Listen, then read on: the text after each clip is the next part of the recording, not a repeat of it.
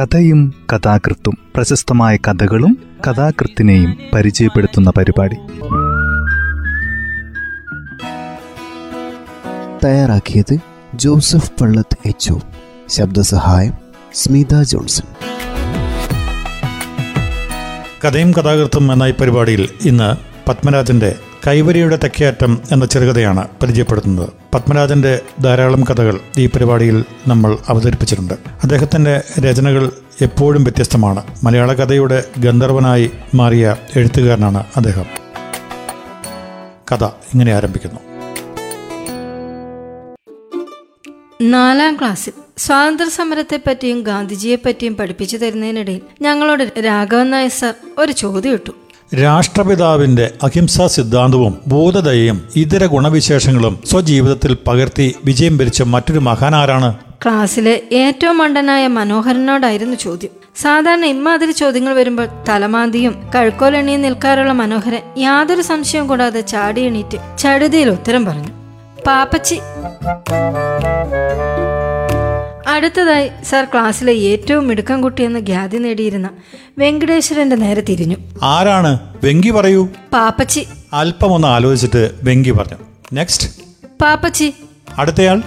പാപ്പച്ചി. മുപ്പത്തിരണ്ട് പേരുണ്ടായിരുന്നു ഞങ്ങളുടെ ക്ലാസ്സിൽ മുപ്പത്തിരണ്ട് പേരും ഒരേ ഉത്തരം തന്നെ പറഞ്ഞു കഴിഞ്ഞപ്പോൾ രാഘവൻ നായർ അക്ഷമനായി പൊട്ടിത്തെറിച്ചു. മണ്ട മാക്രികളെ പണ്ഡിറ്റ് ജവഹർലാൽ നെഹ്റു നമ്മുടെ പ്രിയപ്പെട്ട പ്രധാനമന്ത്രി എല്ലാവരും നൂറ് പ്രാവശ്യം പണ്ഡിറ്റ് ജവഹർലാൽ നെഹ്റു എന്ന് എഴുതി പിറ്റേന്ന് കൊണ്ടുവരണമെന്ന് സാർ ഉത്തരവിടുകയും ചെയ്തു.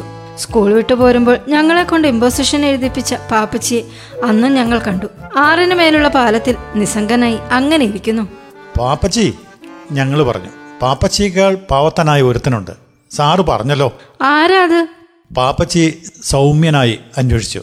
നമ്മുടെ പ്രധാനമന്ത്രി പണ്ഡിറ്റ് ജവഹർലാൽ നെഹ്റു. പാപ്പച്ചി മന്ദഹസിച്ചു. താഴെ ഒഴുകുന്ന ശോഷിച്ച നീർച്ചാലിലേക്ക് ഒരു തരി തുപ്പൽ തെറിപ്പിച്ച് പാലത്തിന്റെ കൈവരിയിലേക്ക് ഒന്നുകൂടി അമർന്നിരുന്നു.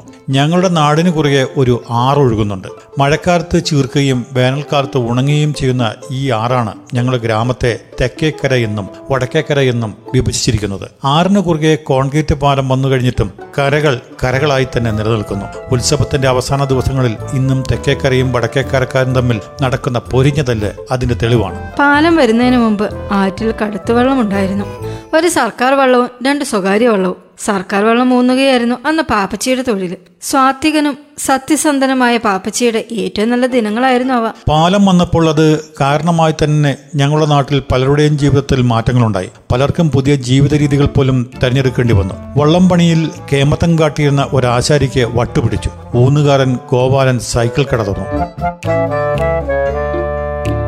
പാപ്പച്ചയ്ക്ക് മാത്രം എന്ത് ചെയ്യണമെന്ന് നിശ്ചയമുണ്ടായിരുന്നില്ല. മന്ത്രിയും ചീഫ് എഞ്ചിനീയറും മറ്റും വന്ന് ആഘോഷമായി പാലം ഉദ്ഘാടനം ചെയ്തു പോയ ദിവസം വൈകുന്നേരം അയാൾ ആളൊഴിഞ്ഞ പാലത്തിന്റെ തെക്കേ അറ്റത്ത് നിന്ന് കൈവരയിൽ മൂടുറപ്പിച്ചു. അയാളുടെ ഇരിപ്പ് കണ്ട് സഹതാപം തോന്നിയ നാട്ടുകാരിൽ ചിലർ കുശലം ചോദിച്ചു. പാലം വന്നല്ലോ ഇനി പാപ്പച്ച എന്ത് ചെയ്യും? മറുപടിയായി പാപ്പച്ചി തികഞ്ഞ സൗമ്യതയോടെ പുഞ്ചിരിക്കുക മാത്രം ചെയ്തു. അയാൾക്ക് ഒട്ടും തന്നെ അമ്പരപ്പുണ്ടായിരുന്നില്ല എന്ന് ചിരി വ്യക്തമാക്കി. നിലാവുദിച്ചിട്ടും അയാൾ അവിടെ അതേ ഇരിപ്പിരുന്നു.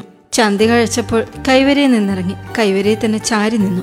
നിലാവ് അസ്തമിക്കാറായപ്പോൾ പരിഭ്രാന്തരായ പെമ്പിളയും മോളും കൂടി വന്ന് അയാളെ അവിടെ നിന്ന് പിടിച്ചിളക്കിക്കൊണ്ടു പോവുകയായിരുന്നു. എന്നാൽ പിറ്റേന്ന് നേരം വെളുത്തപ്പോൾ വീണ്ടും പാപ്പച്ചി അവിടെ എത്തി. തനിക്ക് അധികാരപ്പെട്ട സ്ഥലം എന്നതുപോലെ കൈവരിയുടെ തെക്കേ അറ്റത്തുള്ള കോണിയിൽ കയറി അയാൾ ഇരുന്നു. ഇളവയിൽ അയാളുടെ മുഖത്ത് തിളങ്ങി നിന്ന സ്വാസ്ഥ്യവും നിശ്ചദാർഢ്യവും കണ്ട നാട്ടുകാർ സംശയിച്ചു പാപ്പച്ചിക്ക് എന്തെങ്കിലും കുഴപ്പം പറ്റിയോ? പാലത്തിന്റെ തെക്കേ അറ്റത്ത് ഒരു കൂറ്റൻ അത്തിമരം വളർന്നു പന്തലിച്ചു നിന്നിരുന്നു. വെയിലത്ത് അത് പാപ്പച്ചയ്ക്ക് കുടയായി ഇടയ്ക്കിടെ ചുവന്നു പഴുത്ത അത്തിക്കായകൾ പാലത്തിനും ആറ്റിലും തുല്യമായി വീണുകൊണ്ടിരുന്നു. പാപ്പച്ചി അതും നോക്കി അതും എണ്ണി സ്വസ്ഥനായിരുന്നു. ആദ്യമൊക്കെ നാട്ടുകാർക്ക് അതൊരു തമാശയോ കൗതുകമോ മറ്റോ ആയിരുന്നു. പിന്നെ പിന്നെ അതെല്ലാം പറ്റി. പാലത്തിന്റെ മൂലയിലെ കറുത്തുമെലിഞ്ഞ രൂപം ഞങ്ങൾക്കൊരു വാർത്തയെ അല്ലാതായി. കൈവരി പോലെ പാലം പോലെ അത്തിമരം പോലെ നിശ്ചലവും നിശ്ചേതനുമായ ഒരു വസ്തുവായി അയാളും മാറി. എന്താ പാപ്പച്ചി ഇതിങ്ങനെ? ബസ് കാത്തു നിന്ന് സഖി കേട്ടപ്പോൾ ബോറടി ഒഴിവാക്കാൻ വേണ്ടി നാട്ടുകാർ കുശലം ചോദിച്ചു. ഒന്നുമില്ല. അയാൾ അപ്പോഴും ശാന്തമായി പുഞ്ചിരിക്കുക മാത്രം ചെയ്തു. പരമപാവത്താൻ മാത്രമല്ല കുഴിമടിയൻ കൂടിയാണ് പാപ്പച്ചിയെന്ന് എല്ലാവരും ചേർന്ന് വിധിച്ചു. ഉപദേശങ്ങൾക്കോ കളിയാക്കലുകൾക്കോ ഭീഷണികൾക്കോ പോലുമോ അയാളുടെ മേൽ യാതൊരു ഫലവും ഉണ്ടായില്ല. പാലത്തിന്മേലുള്ള ഇരിപ്പ് അനന്തമായി നീളുന്നത് കണ്ട് പൊറുതികെട്ട് പെമ്പിളയും മോളും അയാൾ ഉപേക്ഷിച്ചു പോയപ്പോൾ ആ സാധു സ്ത്രീയെ കുറ്റപ്പെടുത്താൻ നാട്ടുകാരിൽ ഒരാളും മുതിർന്നില്ല. ആ സംഭവമെങ്കിലും അയാൾ ഒരു മനംമാറ്റം വരുത്തിയേക്കുമെന്ന നാട്ടുകാരുടെ കണക്കുകൂട്ടൽ തെറ്റിച്ചുകൊണ്ട് അത്തിമരത്തിൽ നിന്ന് സീസണിലെ അവസാനത്തെ പഴുത്ത കായും കൊഴിഞ്ഞു. എട്ടിലോ ഒമ്പതിലോ പഠിക്കുന്ന കാലത്ത് ഒരിക്കൽ ഞങ്ങൾ ഇളം തലമുറ പാപ്പച്ചിയെ ഇന്റർവ്യൂ ചെയ്തു. പാപ്പച്ചിയുടെ ജീവിതത്തിന് ഒരു ലക്ഷ്യമുണ്ടോ? ഉണ്ട്. പാപ്പച്ചിക്ക് സമൂഹത്തോട് എന്തെങ്കിലും കടപ്പാടുണ്ടോ? എന്താണത്? ജവഹർലാൽ നെഹ്റുവിന്റെ പടം കാണുകയോ പേര് കേൾക്കുകയോ ചെയ്യുമ്പോഴെല്ലാം ഞങ്ങൾ പാപ്പച്ചിയെക്കുറിച്ച് ഓർക്കുന്നു. ഇതെങ്ങനെ സാധിച്ചു? മനോഹരൻ ചോദിച്ചു. പാപ്പച്ചി എന്തോ പിറുപിറുത്തു. ആർക്കും കേൾക്കാനാവാത്തത്ര പതുക്കെ. പാപ്പച്ചി നാട്ടുകാർ പറയുന്ന പോലെ ഒരു മണ്ടനാണോ? അല്ല. മിടുക്കനാണോ? ഞങ്ങൾ കുട്ടികൾക്കന്ന് ആ മന്ദഹാസത്തിന്റെ അർത്ഥം ഗ്രഹിക്കാൻ കഴിഞ്ഞില്ല. പാപ്പച്ചി വാർദ്ധക്യത്തിലെത്തി മരിക്കുകയായിരുന്നു. തികച്ചും സ്വാഭാവികമായ ചരമം. അടുത്ത ജൂണിൽ പാപ്പച്ചി മരിച്ചിട്ട് പത്ത് വർഷം തികയുന്നു. ഇപ്പോൾ ഞങ്ങൾക്ക് മനസ്സിലാകുന്നു ഞങ്ങളുടെ നാട്ടിലെ ആ തലമുറയിലെ ഏറ്റവും ബുദ്ധിമാനും ക്രാന്തദർശിയുമായ മനുഷ്യൻ പാപ്പച്ചി ആയിരുന്നുവെന്ന്. ഒരു രക്തസാക്ഷി പോലും ആകാതെ ആരോരുമാകാതെ അയാൾ അമരത്വം പിടിച്ചെടുക്കുകയായിരുന്നുവെന്ന് പാലത്തിന്മേലുള്ള ചുമ്മാ ഇരിപ്പ് തുടങ്ങിയതിനു ശേഷം ചരമമൊഴിച്ചാൽ പാപ്പച്ചിയുടെ ജീവിതത്തിൽ രണ്ട് വിശേഷ സംഭവങ്ങളെ ഉണ്ടായുള്ളൂ. ഒന്ന് ഒരു കുട്ടിയെ രക്ഷിച്ചത്. അമ്പലത്തിൽ ശാന്തി കഴിക്കുന്ന പോറ്റിയുടെ കുട്ടി കാൽ തെറ്റി ആറ്റിൽ വീണപ്പോൾ മുൻപിൽ നോക്കാതെ ഒഴുക്കിലേക്ക് കുതിച്ചു ചാടി അതിനെ രക്ഷപ്പെടുത്തിയത് പാപ്പച്ചിയാണ്. അന്ന് സന്ധ്യയ്ക്ക് അയാളെ അഭിനന്ദിക്കാനായി ഞങ്ങൾ കവലയിൽ ഒരു യോഗം കൂടി. അൻപത്തൊന്ന് രൂപയുടെ ഒരു പണക്കിഴി സംഭാവനയായി നൽകുകയും ചെയ്തു. പണക്കിഴി നൽകിക്കൊണ്ട് പഞ്ചായത്ത് പ്രസിഡന്റ് ചെയ്ത പ്രസംഗത്തിൽ പാപ്പച്ചിയുടെ ധീരതയും നിസ്വാർത്ഥ സേവനങ്ങളെയും വാനോളം പുകഴ്ത്തി. ഈ തുക പാഴിൽ കളയാതെ ഒരു മുറുക്കാൻ കടയോ മറ്റോ തുടങ്ങി പാലത്തിന്മേലുള്ള കുത്തിയിരിപ്പ് അവസാനിപ്പിച്ച് ഒരു പുതിയ ജീവിതം തുടങ്ങണമെന്നും അദ്ദേഹം ഉപദേശിച്ചു. സ്റ്റേജിലിരുന്ന പാപ്പച്ചി അത് സമ്മതിച്ചതുപോലെ തലയാട്ടുകയും ചെയ്തു.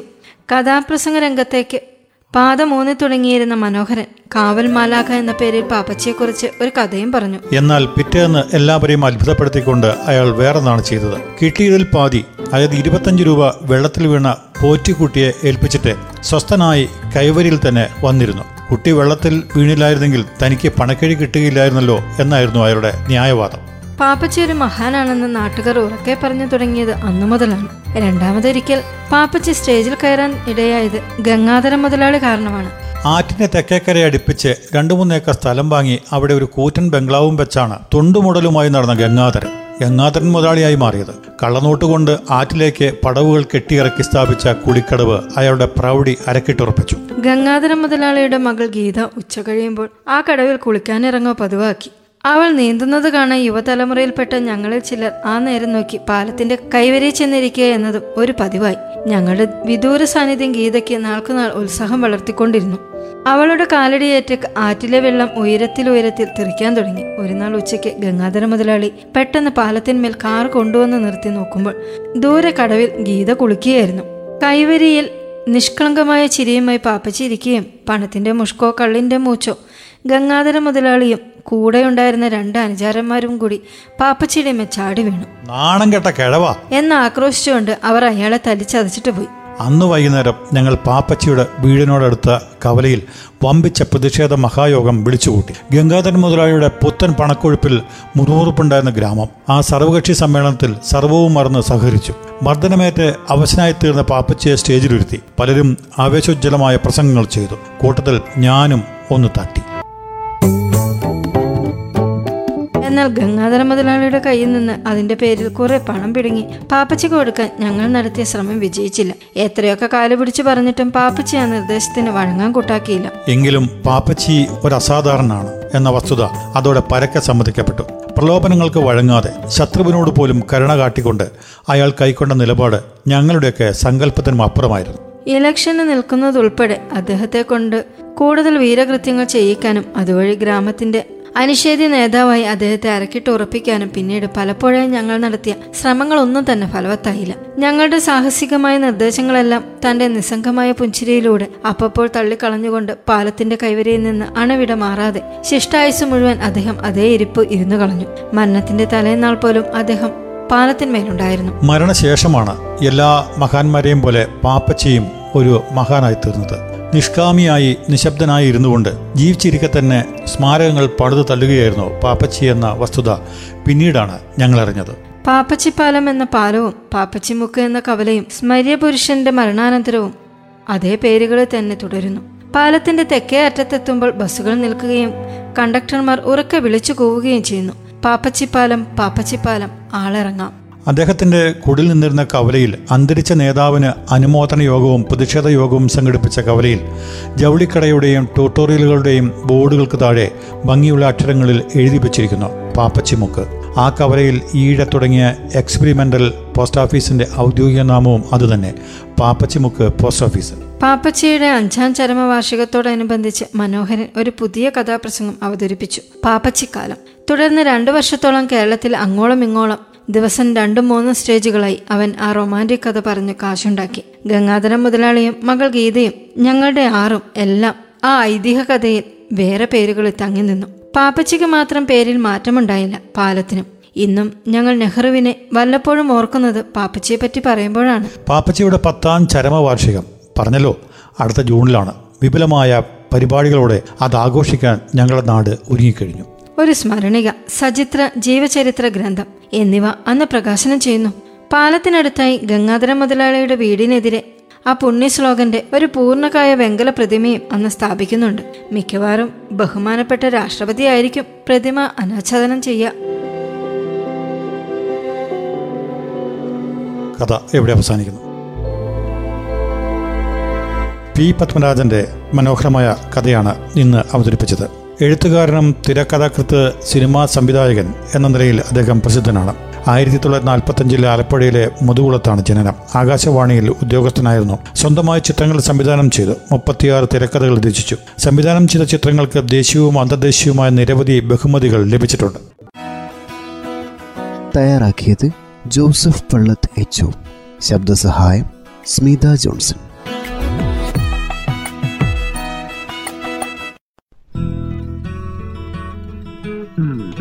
കഥയും കഥാകൃത്തും പ്രശസ്തമായ കഥകളും കഥാകൃത്തിനെയും പരിചയപ്പെടുത്തുന്ന പരിപാടി.